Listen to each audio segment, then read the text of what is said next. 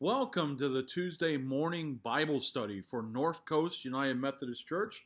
My name is pastor Michael Drew Davis, and it is a blessing and a privilege to be able to celebrate with you for a few moments and uh, of the scripture and and to kind of go through the reality of what it means to to be in a relationship with the Holy Spirit.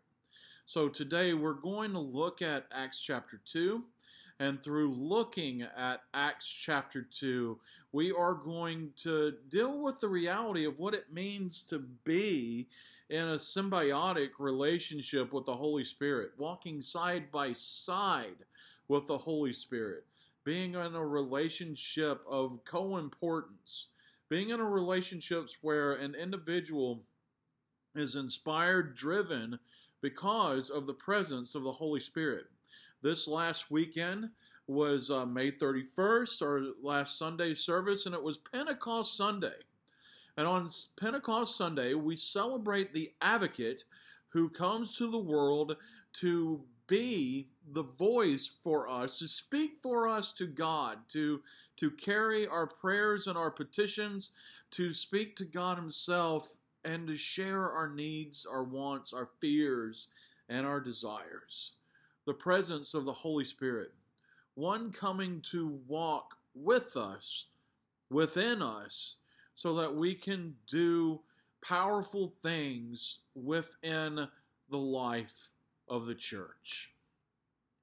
During this time of, of quarantine, my, my wife and I have been watching older TV shows, and, and one that we, we both equally enjoy. It's an old uh, Martin Sheen TV show called The West Wing.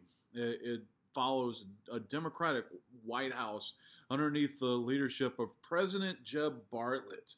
And as we were watching the show today, I began to think about what it means to reconstruct our idea in which that we give power to something and it becomes a leader, the more powerful thing, the one that takes control, the one that takes charge and what it means to really work at being in a symbiotic working together relationship. There is this line they they uh, start to quote Ephesians chapter 5, and it talks about what it means to be in this marriage relationship with God. And President Bartlet and his wife Abby are talking about a Sunday sermon that they had uh, just gone to that they're coming back to the White House following, and they're they're having this disagreement over what the pastor was saying when the pastor shares the f- phrase to be subject to one another. To be subject to one another. If you listen to that phrase one way, there's um, to to to empower something else and to be subject to it also if you listen to it to be subject to one another it's it is this challenge of being in this coexisting relationship so what i want to do is we're going to move i'm going to show you this clip from the west wing and we're going to come back to it and we're going to talk about from acts chapter 5 what it means to be subject to one another within the empowering voice of the advocate that is the Holy Spirit. Writing it down. Write it down. Good afternoon. Hi, Charlie. How was church? It was sucked. fine. Stop it. It sucked. You're talking about church. Oh, like I'm not already going to hell. What was the problem?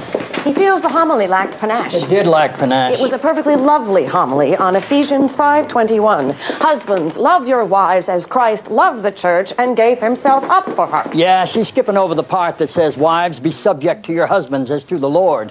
For the husband is the head of the wife, as Christ is the head of the church. I do skip over that part. Why? Because it's stupid. Okay. Husbands, love your wives as Christ loved the church and gave himself up for her, that he might sanctify her, having cleansed her by washing of water with the word, that he might present the church to himself in something. In splendor. And I have no problem with Ephesians. And anytime you want me to cleanse you with the washing of water, you know I'm up for it. Then what is your problem? Hackery. Oh. This guy was a hack. He had a captive audience. And the way I know that is that I tried to tunnel out of there several times. He had an audience and he didn't know what to do with it. You want him to sing Volare? It couldn't have hurt. Words. Oh, God. Words, when Oh. spoken out loud for the sake of performance, are music. They have rhythm and pitch and timbre and volume. These are the properties of music, and music has the ability to find us and move us and lift us up in ways that literal meaning can't. Do you see? You are an oratorical snob. Yes, I am, and God loves me for it. You said he was sending you to hell. For other stuff, not for this. You can't just trot out Ephesians, which he blew, by the way. It has nothing to do with husbands and wives, it's all of us. St. Paul begins the passage be subject to one another out of reverence to Christ. Be subject to one another. In this day and age of 24 hour cable crap devoted to feeding the voyeuristic gluttony of an American public hooked on a bad soap opera that's passing itself off as important, don't you think you might be able to find some relevance in verse 21? How do we end the cycle? Be subject to one another. So, this is about you. No, it's not about me. Well, yes, it is about me, but tomorrow it'll be about somebody else. We'll watch Larry King and see who. All hacks off the stage right now. That's a national security order. I'm going to the residence. I'm taking a bath. I'm turning on Sinatra. How does Mrs. Sinatra feel about that? Peace be with you. You make me egg foo young. Good morning, Mr. President. You make me feel there are songs to be sung. He's feisty. Please, don't ask him about church. No, I won't. I'm sorry, Mr. President. Melissa Markey died. Yeah, okay. Oh, damn. Charlie, can I see Leo? Yes, sir. She would have lost too much blood at the scene, Jed. She shouldn't have a chance. Yeah. All right. I'll be over in the residence. Gotta see Babish this afternoon. Okay. So, through Ephesians chapter 5, verse 21, it shares submit to one another out of reverence for Christ. Submit to one another out of reverence to Christ. The, the phrasing in this clip from the West Wing, it's to be subject to one another. Submission, being subject, it, it paints this picture of a power balance if we are subject to another person's rule, another person's guidance, then we we submit, we pull back, we we allow that person to have power. Uh, to be the person that is the person is being subject to. It's a person who takes power. It's a person who who holds power. And that's the way that President Bartlet uh, is sharing this scripture at the beginning of this conversation from the West Wing. It's definitely one person in power and another person responding to that person. And then he does eventually get to the end of the verse and and and resolves it. And it's the resolve of this conversation that I really want us to focus on today in our Bible study. He he he talks about what it means to be subject to one another. Again, Ephesians chapter 5 21 says to be subject to one another as it is to, to be right in Christ. What does that mean to, to be subject to one another? See, when you look at it in one way and you look at the word subject, if you look at the word um, uh, to, to give over, I mean, there, there's a submission. Submit yourself to one another there's this there's this image of giving up balance and giving up power to something else. But when you add in the phrase to one another uh, paul is su- suggesting to the church of ephesus well i mean what what it means to to work together to be symbiotic to to be the things that support each other. And i want us to think about that because that's when we get into this imagery of that of what is Pentecost, what is Pentecost? For years before Pentecost, before the ascension of Jesus Christ, we had a focal point leader that we looked towards, that we had standing in front of us. Yes, I believe that Christ is still real and Christ still lives in my heart. Christ is still there. And there's a difference because there's not this physical presence that's in front of of the followers anymore. And when Christ ascends to heaven and the Holy Spirit comes back, there becomes this necessity of having this symbiotic relationship with the Holy Spirit where we're not looking to take power, we're not looking to take strength, We are looking to be the ones that work together, that we become subject to one another within the bonds of the Holy Spirit. It's working together. It's making sure that whatever happens to the least of these, it happens to me. I want us to hold on to that idea as we talk about the reality that comes to the world through Pentecost. When we talk about the, the existence of the Holy Spirit, it's not this Spirit that's telling us what to do. The Holy Spirit is this presence of Christ that exists in such a way that we are empowered to work with it and to go out in the world and do beautiful things. It's not the dictator saying do this or do that, but it is the partner that picks up where we stop, creates a wholeness within us so that we can go out and be representatives of love and grace to the greater world. I want you to think about that for a moment. I want you to think about the necessity of what it means to be in a part of a symbiotic relationship with the Holy Spirit.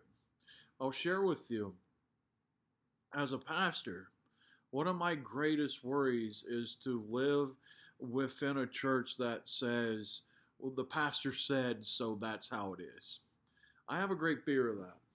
I, I don't want to become the focalized leader that whatever that person says is how it is. But my hope is to be subject to one another. I'm hoping to build a relationship where people are working together, doing things together. And yes, there's sometimes there's a vocal guide that comes along, and that's the voice voice of the pastor at times saying this is the vision that I see for the greater church. There's so many times that I've heard people proclaim the acknowledgement of the presence of the Holy Spirit, being a voice that has pointed them in a way that they never dreamed. You know, without having that voice and that guidance, and the times that I have become subject to the Holy Spirit, I would not be where I'm at right now. When I started this journey to become a pastor, there were so many things in my life that said, You won't make it. You will not accomplish this. But there was always a desire, there was always a drive, there was always this thing stirring in my soul that pushed me to work towards this place where I find myself now. And at the beginning of this, if I decided to listen to the doubts, I wouldn't be sitting here making this video right now. That's one of the points when you look at Ephesians chapter 5 verse 21 and you begin to think about what it means to be subject to one another. There's times that I give up the reality that I see in front of me because I know that there's something calling for me and stirring me and driving me to something better. And then there's the other end. It's when that the Holy Spirit becomes the fuel and the gas so that we can go out. And and I, I I will phrase it this way. I may not mean it, but I'll phrase it this way. I think it's when that the Holy Spirit becomes uh, subject to the actions that we step out in as the hands and feet of Jesus Christ so that we can create this place of newness and hope for others. You know, it's we get driven. We have to be the ones that takes the steps. We've got to carry the grocery bags to the front porch. We've got to make the masks to leave as as magical surprises for someone else. We have to be the people who pick up the phones and press the buttons to have the conversations that other people need in that moment. We we have to do that. And in that moment, I really feel, especially if you look at this phrasing from Paul to the church of Ephesus, I think that those are the times that the Holy Spirit becomes subject to the actions of the people and empowers the people and gives them the strength that they need. that gives them the drive that they need. The Holy Spirit empowers those people to do the right things. I, I want us to think about that because literally I have I, I've seen the idea of this scripture so corrupted that it's only a scripture at times that's been used in the voice of power, and that's scary. That's scary. I I feel that there's so many times within our our being that we're already weak. Or we're already in these places that we feel incomplete, and I I feel at times that when you hear this thing of becoming subject to to something else, that an individual completely gives up their importance in the gospel message of Jesus Christ. Uh, we're not called to be the ones that suffer and hurt all the time. We're called to be the ones to step out and try to be the agents of change that produces opportunities for other people. I want us to think about what that means, especially, you know, right now as we are watching the the response of not feeling heard as we watch the protests as we watch the individuals uh, stepping out to to reclaim their voice. I, it's the it's the symbiotic relationship that to be subject to one another, but you feel like that you're the only one that's giving things away that you are the one that is constantly oppressed. And there really does come a time that within those moments of frustration and, and fear, that there's a snapback that that changes everything. And sometimes you do whatever you have to do to be heard. It's a very scary place and it's a it's a very scary thing when we lose what the scripture is talking about. It's it, it, the scripture is talking about how having balanced relationships. And unfortunately, so many times we've looked at Ephesians chapter 5, 21, and we only understand that we have to be subject to someone else. But the scripture is calling us to be subject to one another. It's not just one person constantly giving away, and it's not always one person constantly suffering. But it's the times that we realize that we have to both give and give away so that we can be a functioning culture, that we can be a functioning community that cares for each other. You know, that's the whole image of Jesus Christ. And I, I want it I want to make this really clear. You know, I've shared so many times, and right now I'm seeing this phrase differently than I ever have. There, there's so many times that I've pointed out the reality that God could have saved us from our sins by staying in heaven and snapping his fingers. Because I believe in that God. I believe in the God that has ultimate control and ultimate power in everything. But the whole imagery of Jesus Christ is God giving up to be human, to have the human experience, to give up ultimate power to walk with those suffering in sin and death. That's the gospel message of Jesus Christ, and it's it's what I have observed for many years people shouting from the mountaintops to experience and for so long not being heard that they get to the point that they have to be heard. That Jesus Christ being the image of God giving up power, God becoming subject to humanity so that he could walk with us, experience life with us, empower us See, that's the deal. I, you know, I've said this for years to praise Jesus Christ that God didn't have to put on flesh; He wanted to be with us. Well, I'll share with you right now. God could not have empowered us without putting on flesh and walking with us as Jesus Christ. If it was the story of the powerful God that stood in heaven and snapped his fingers and eradicated sin, then we don't have a part in that story.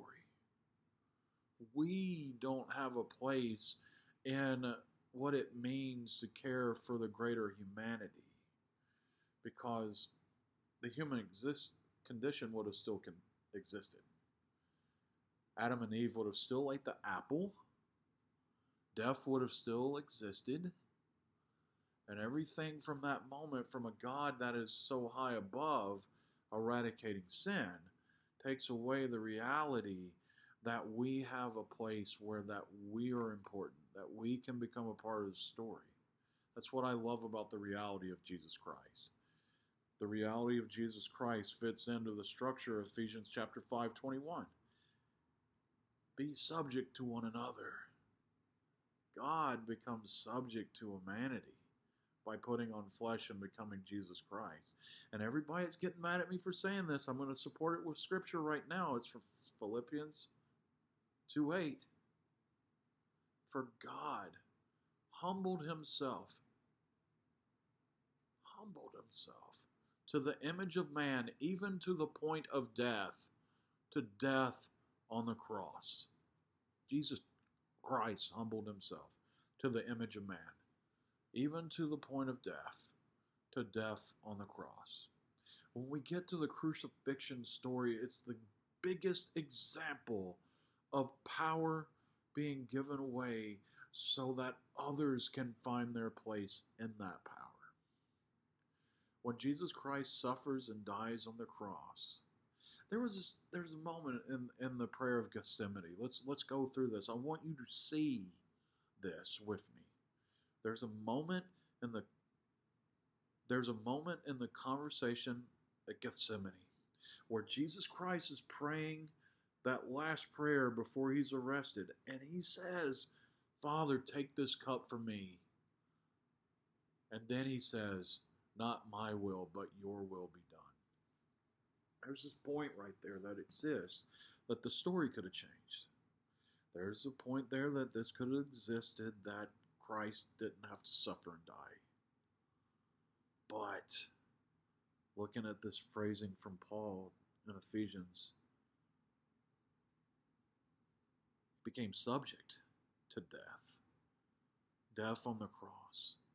And through that death, Christ gave power to all those who follow.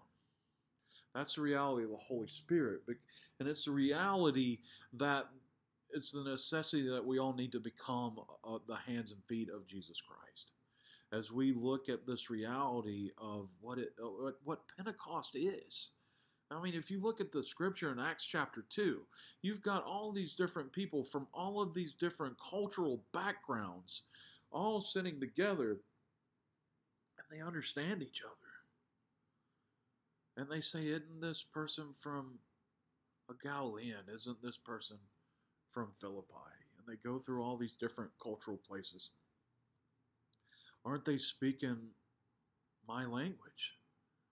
See, within that idea, and we look at this idea of being subject to one another, and what the Holy Spirit can actually do, is the Holy Spirit brings understanding.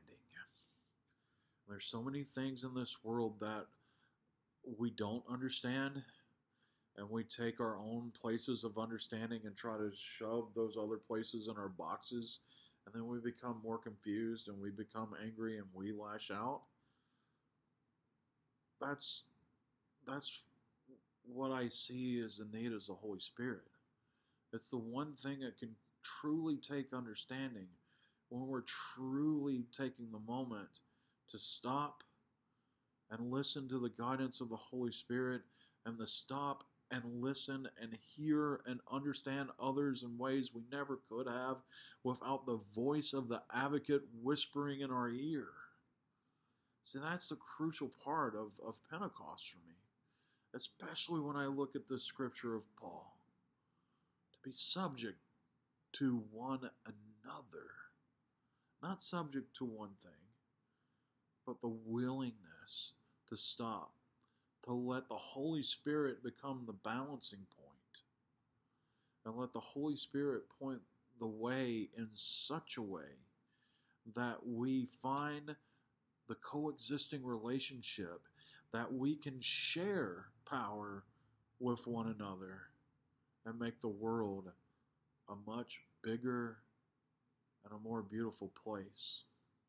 I want you to think about all those things. I want you to think about what it means not to be subject to something, but to be subject to one another.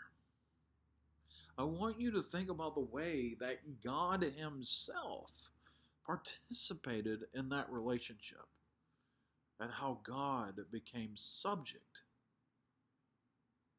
so that through the death, burial, and resurrection of Jesus Christ, we would have a place that we are empowered to be the hands and feet of God's greater love.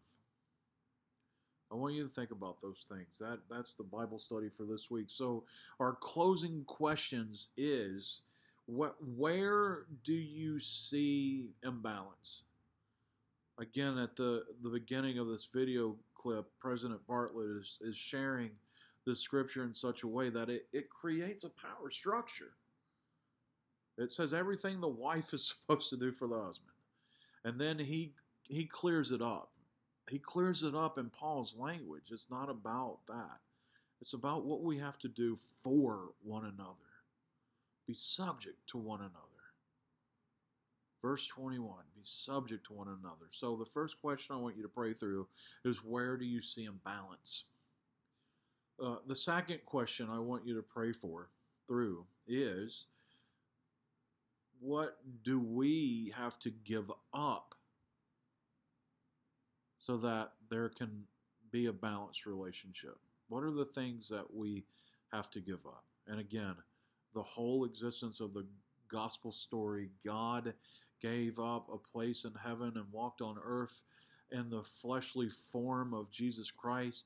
And as it says in Philippians 2 8, he humbled himself to death. He took on the whole image of man and humbled himself to death, even death on a cross. Even death on a cross. So I want us to think about what we have to give up. And then here's the third thing, and this is cool. This is the best part. If God was willing to do that for us, what is God trying to empower you to do? So we can we can empower others by giving things up, but we can help others find empowerment by being these active agents of change and going out and caring and working for the betterment of the community. So in the in the being subject to one another, there comes times that we have to take the lead, the power. We have to hear that gospel call and onward Christian soldiers, here we go. Those moments happen. So your third prayer question is what is the Holy Spirit calling you to be active to do? Hold on to those things. Thank you for being a part of this uh, discussion today. My name is the Reverend Michael Drew Davis. And may the peace of the Lord Jesus Christ be with you. God is love. Amen.